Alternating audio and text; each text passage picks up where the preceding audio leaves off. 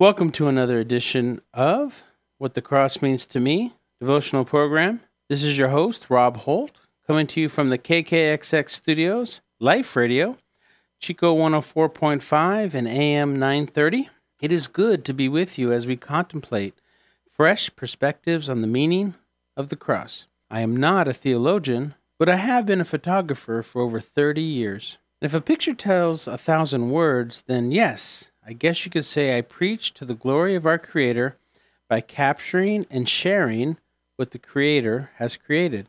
My mission is to share the gospel through my imagery, the spoken word, and the written word.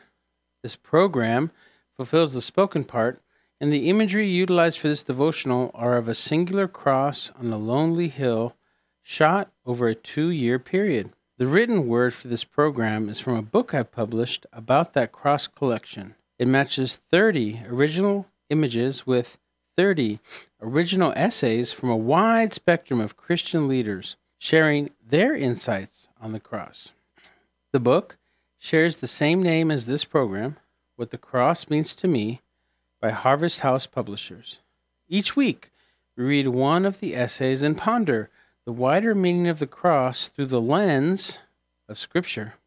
This week's essay is A Forgiven Person by Bob George, who is the best selling author of Classic Christianity, Growing in Grace, and Victory Over Depression. Formerly, he was with People to People Ministries, which he founded, and of which he was president for over 30 years. He was unable to continue their daily nationwide biblical counseling broadcast due to illness, and Bob currently lives with his wife, Amy, in Texas. You can visit him at bobgeorge.net.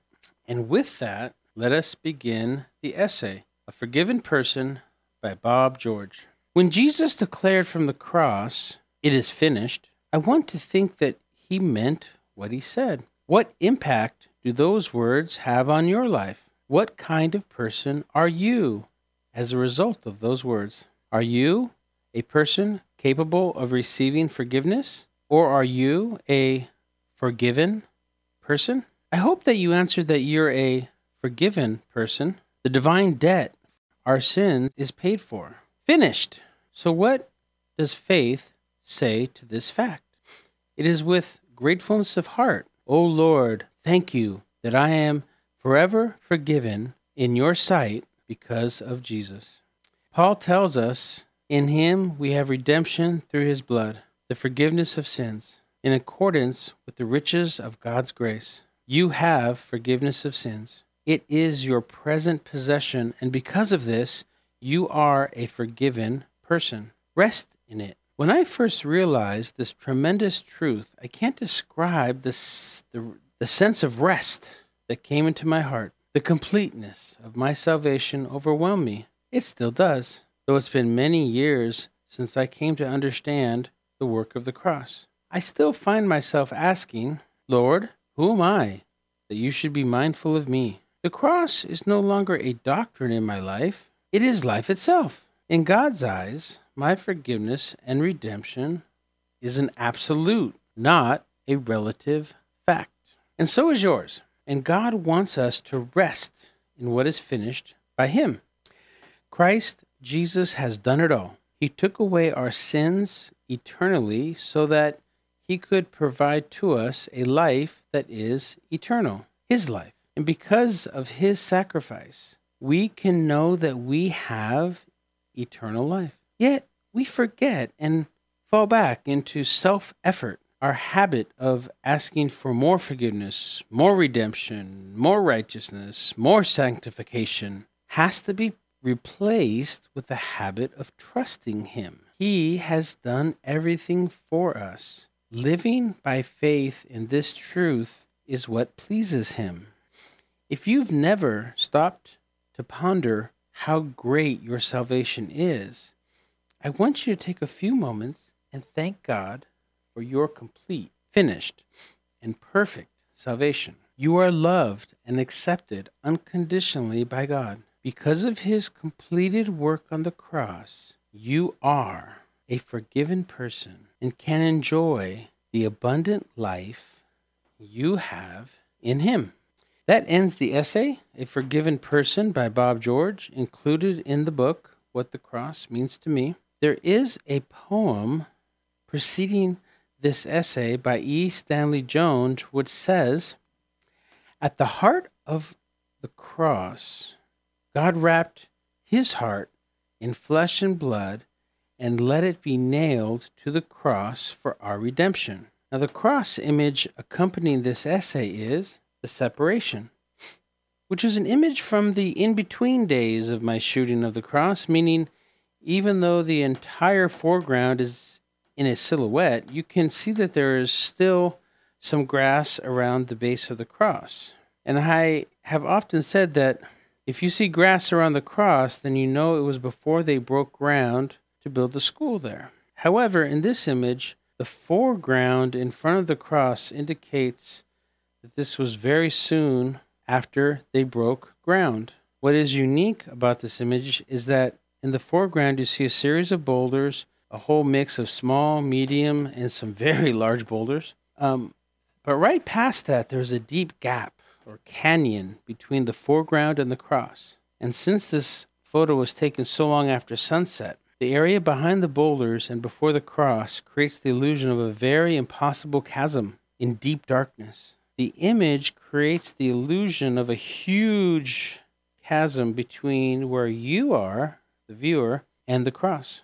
And why? The reason for the name, the separation? Well, the first scripture that comes to mind is in 1 Timothy 2 5.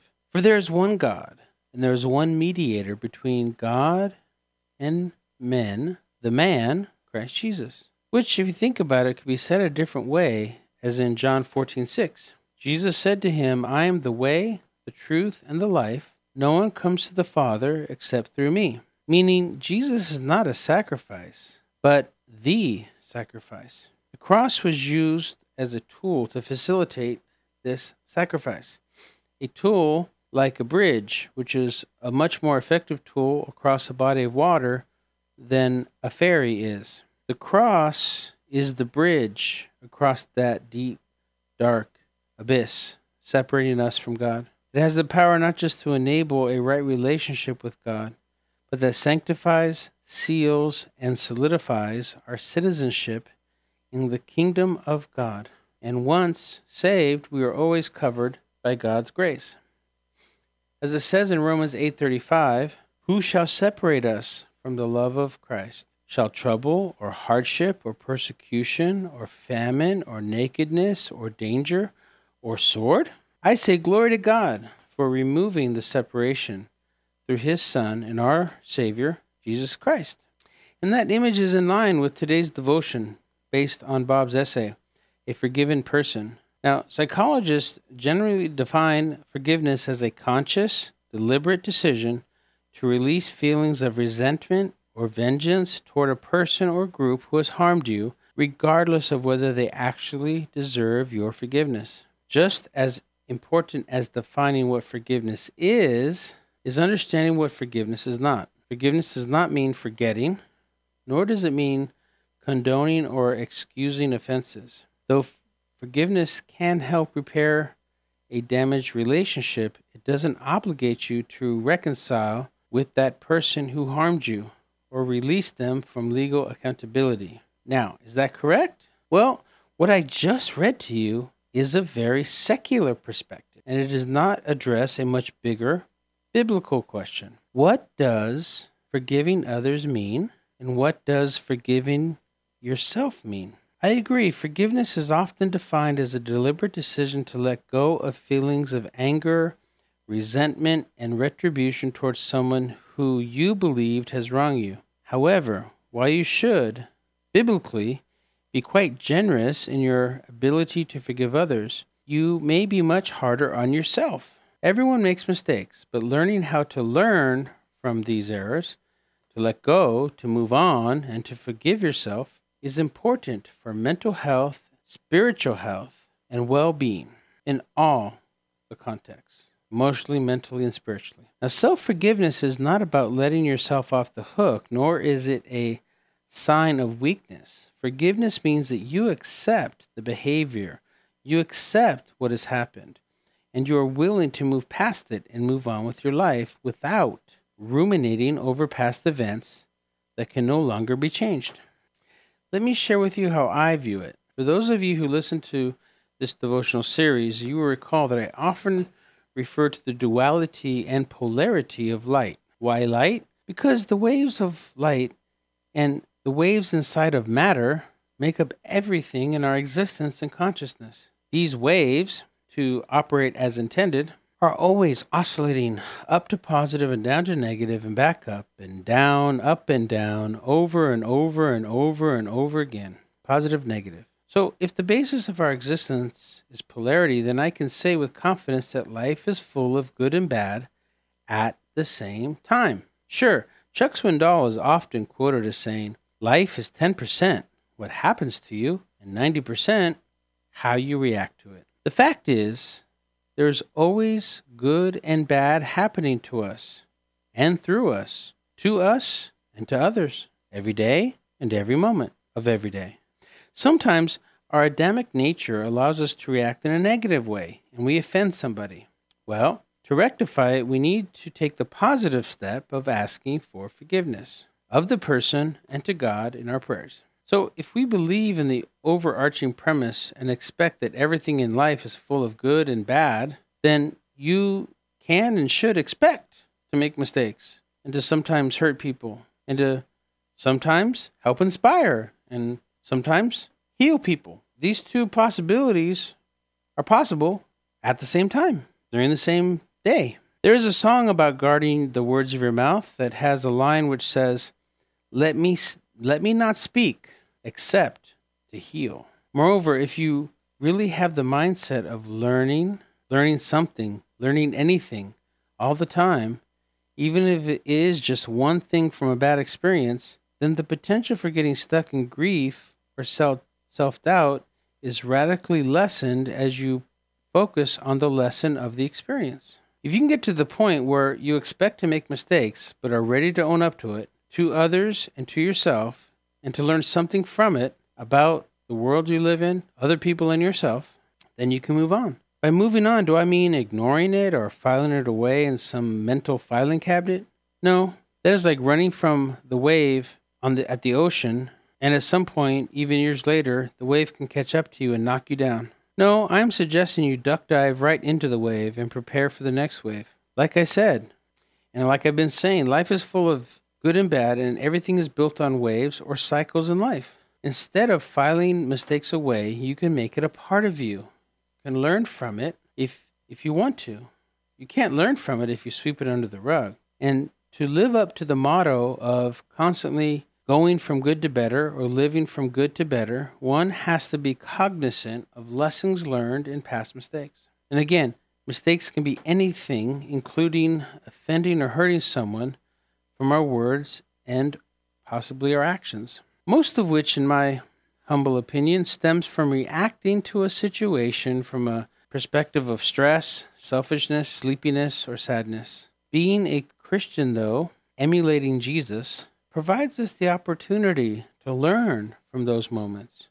So, when a similar situation arises, you recall that past reaction or poor choice of words and are quick to intercept it. To emulate Jesus means you try to live out what Jesus said about living in the light and love of the Father. If you recall, he said, and I am paraphrasing, that the kingdom of God is not out there somewhere, but here in you. If you allow yourself to always be aware and live in it, it has the power to radically change everything. Yes, it is hard, but with with God, all things are possible. When God dwells in you and you live in his kingdom, everything in every moment can change. Through daily or even constant prayer, you can realize that every person you meet is a child of God, or could be.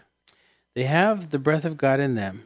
If you came across, let's say, an anti Christian, and they take it out on you, then being in the kingdom reminds you not to react in anger, but in sympathy knowing that the Holy Spirit has been convicting that person and has and their uh, their avoidance to God is a source of their angst. The only right response is words of love and healing watering gospel seeds that were planted in them, or to plant some seeds in them on your own. And when you live in the moment and are focused in the way you react to everyone you interact with, the mistakes of the past can't find room in your psyche because you are thinking of others more than focused on yourself. So don't focus on who you've wronged or did something negative to in the past. Do something positive to those around you now, every moment of every day, today. Now, all that said, we have not yet really addressed the heart of the essay and to the point Bob is trying to make. And yet, part of it does. And it focuses on your choice, on your ability to truly let go and let God. In the essay, Bob asks Are you a person capable of being forgiven, or are you a forgiven person? Kind of like when someone is encouraged to believe that they are lovable, not just if you can love, but are you capable of being loved? And the real rub is if you don't like yourself, you can't love yourself.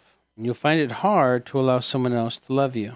Regarding forgiveness and our God, Micah in 7 18 through 19 states, Who is a God like you, pardoning iniquity and passing over transgression for the remnant of his inheritance? He does not retain his anger forever, because he delights in a steadfast love. He will again have compassion on us. He will tread our iniquities underfoot. You will cast all your sins into the depths of the sea. Jesus Christ brought God's plan for forgiveness to completion on the cross. No Old Testament sacrifice or set of religious rules could be followed in accordance worthy enough of the holiness of God. The entire scripture points to the Messiah Christ and his saving act on account of humanity.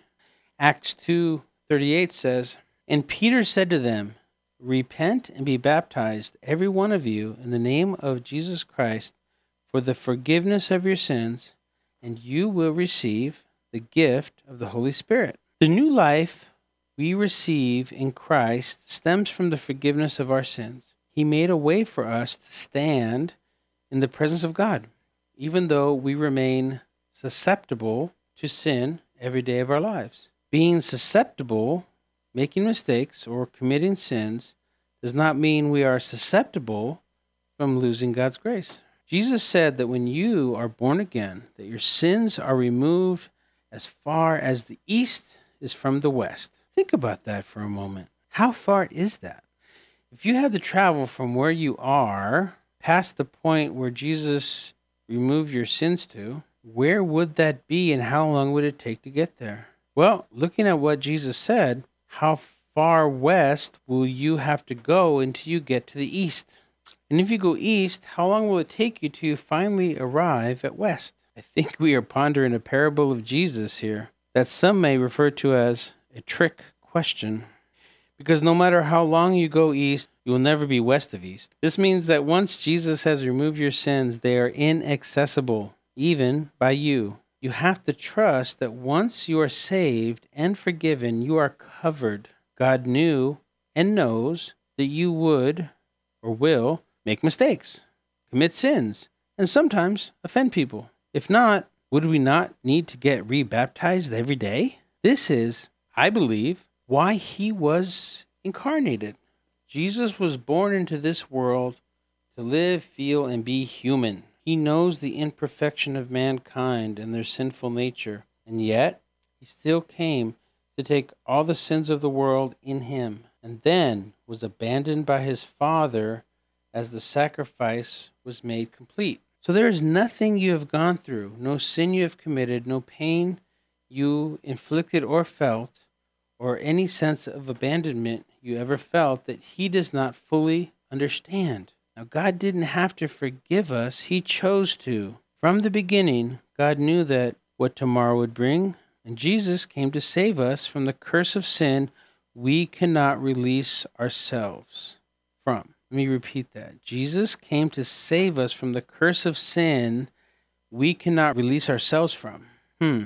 Well, Paul wrote in Ephesians 1 7, In him we have redemption through his blood, the forgiveness of our trespasses according to the riches of his grace. God's forgiveness is a manifestation of His grace. He has been gracious to forgive us. That said, God expects us to pay it forward. When we truly grasp the sacrifice Jesus made and the love God has to forgive us, our genuine faith is illustrated in the way we forgive others and forgive each other. And most importantly, forgive ourselves. Let's ponder a couple of truths. My God does not condemn. Romans 8 1. Therefore, there is now no condemnation for those who are in Christ. Romans 6:14.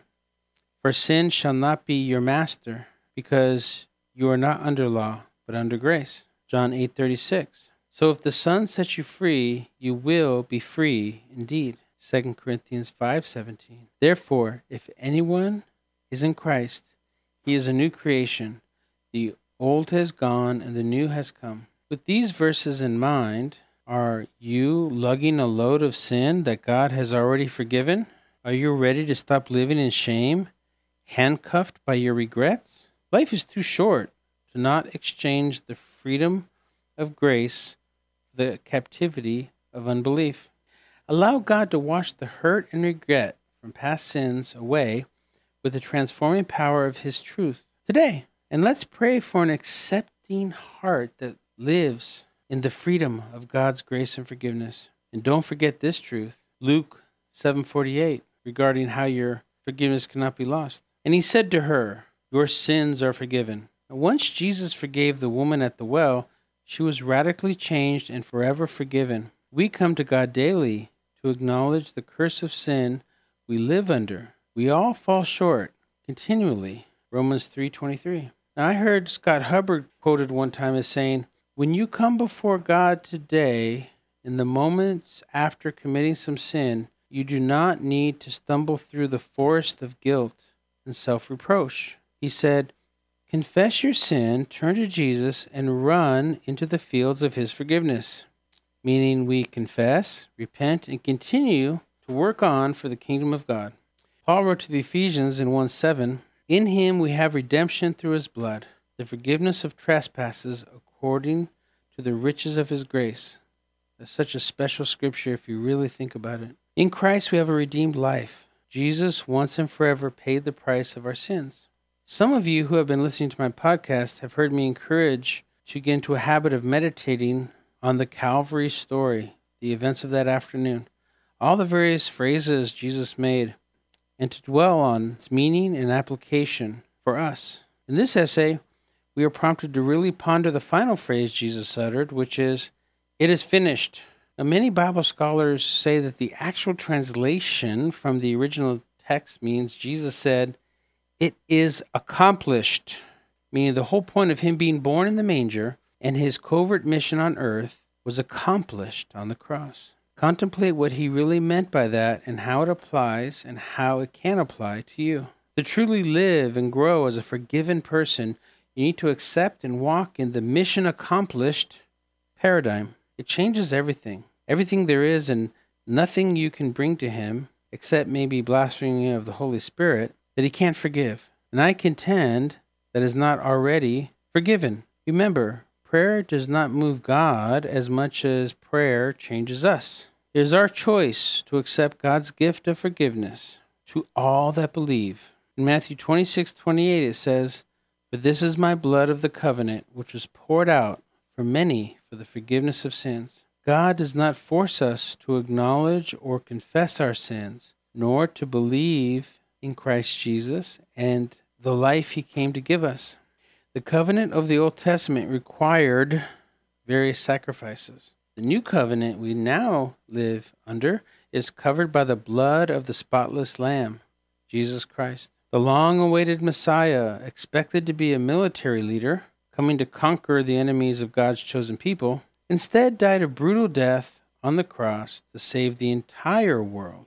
As we read in Psalms 130, verse 4, with God there is forgiveness, and not out of reluctance or necessity, but out of the overflow of his broad heart. We don't have to make sacrifices like the people of the Old Testament did. But we do need to believe, accept, and confess our sinfulness daily. In Psalms 32 2, it says, Blessed is the man whose sin the Lord does not count against him, and whose spirit is no deceit. It reminds me of the verse I read in last week's episode For I am not ashamed of his gospel, the gospel of Christ, for it is the power of salvation for everyone who believes, for the Jew first and also for the Greek. For in it the righteousness of God is revealed from faith to faith. As it is written, The just shall live by faith. For the wrath of God is revealed from heaven against all ungodliness and unrighteousness of men, who suppress the truth and unrighteousness, because what may be known of God is manifest in them, for God has shown to them. For since the creation of the world, his invisible attributes are clearly seen, being understood by the things that are made, even his eternal power and Godhead, so that they are without excuse, because even though they knew God, they did not glorify him as God, nor were they thankful, but became futile in their thoughts, and their foolish hearts were darkened. Darkened? That's interesting. What about darkness? I know what it is not. Darkness is not the opposite of light, but simply the absence of light. Therefore, the blood of Jesus is not the destination, but a process. And I contend that it is an entrance fee to get into the light of God and once there to stay there, once forgiven to stay forgiven. There was a song that I heard, the last line was, Though we have sinned, we'll stand forgiven. That last line always gets me. It's not someone standing in a street light right under the, the light of the of the lamp. When he says stand in the light of forgiveness, what does it mean to stand? Well, Ephesians 6 1 613 says, Therefore take up the whole armor of God, that you may be able to withstand in the evil day, and having done to all, having done all to stand, stand firm. 1 Corinthians 16 13 says, Be watchful, stand firm in the faith, act like men, and be strong. Philippians 4 1 Therefore, my brothers, whom I love and long for, my joy and crown, stand firm in the Lord, my beloveds. In Galatians 5 1 For freedom Christ has set us free. Stand firm, therefore, and do not submit again to a yoke of slavery. That last one is a key verse. Jesus provides you with true freedom. Stand firm. Only you and your choices could return you, say, by not letting go of your grief, guilt, or guile. But how does one stay in the light when life makes you feel like the weatherman trying to report in the middle of a hurricane? Hmm. Well, Philippians 4 8 says, Finally, brothers, whatever is true, whatever is honorable, whatever is just, whatever is pure, whatever is lovely, whatever is commendable, if there is any excellence, if there is anything worthy of praise, think about these things. The Bible says, You become what you dwell upon. Therefore, dwell on the love and light of the Lord continually. Now, if you are a Christian, have you been living in this perspective? If not, I suggest you meditate on the paradigm of the cross and the phrase Jesus said as he passed it is finished. Why? Because it removes doubt, fear, and pain, and provides the faith needed to endure every trial and sacrifice whatever is called of you for the kingdom of God. Knowing that you are a forgiven person, go and live in that perspective today. If you have not accepted the incredible sacrifice Jesus made for you, then I suggest you contemplate on what he did for you. Read the crucifixion accounts in the Bible and consider asking God to refine your soul and heal your heart. Ask Jesus to walk with you and fill you with his love today. And with that, go in grace, and may God keep you in his perfect peace. Thanks for listening to What the Cross Means to Me devotional program, heard every week on KKXX Life Radio. If you'd like to view the image discussed, like this essay's image, the separation, along with my other verspirations, then check out majicross.com on Instagram. That's M A J C R O S S on Instagram. And if your church, youth group, or school would like to learn about how to fundraise through the Maji Cross products, hear other cross podcasts, or read further meditative musings on the cross through the blog, then log on to majicross.com. That is M A J I C R O S S dot com.